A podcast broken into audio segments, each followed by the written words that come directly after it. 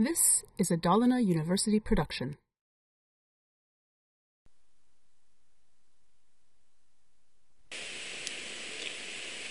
Vi tittar på ett annat objekt och dess metoder. Tidigare har vi tittat på dokumentobjektet som finns fördefinierat till varje browser.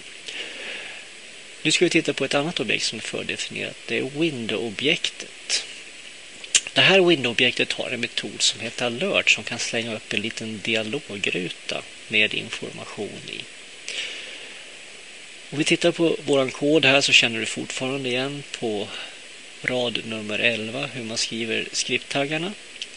På rad nummer 13 här nu har jag lagt dit en ny kodrad. Eh, här skriver jag då window, det är objektet, ett window-objekt, punkt och sen då har det här window-objektet en metod som heter alert.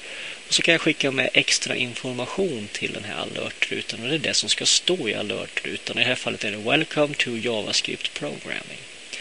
Eh, ni ser här att jag använder backslash n för att tala om att det här ska tolkas som en radbrytning. Jag kan inte använda break som är då HTML-taggar för att göra radbrytning. För det här har ingenting med HTML att göra utan det här är en dialogruta som dyker upp.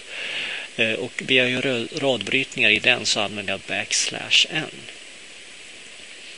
Hur eh, ser den här koden ut då när man kör den? Ja, då skulle det kunna se ut på följande vis. Vi kollar i Firefox.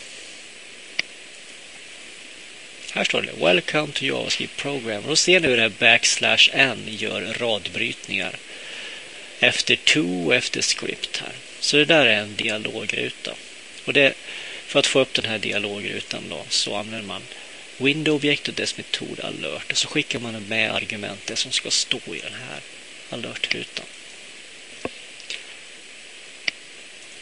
Där du har lärt dig i den här är bara att använda ett nytt objekt och dess metod. Och som vanligt så finns det fördefinierade objekt som man kan använda och i det här fallet är det här fördefinierade objektet inte i JavaScript utan det finns tillgängligt för JavaScript i webbläsaren.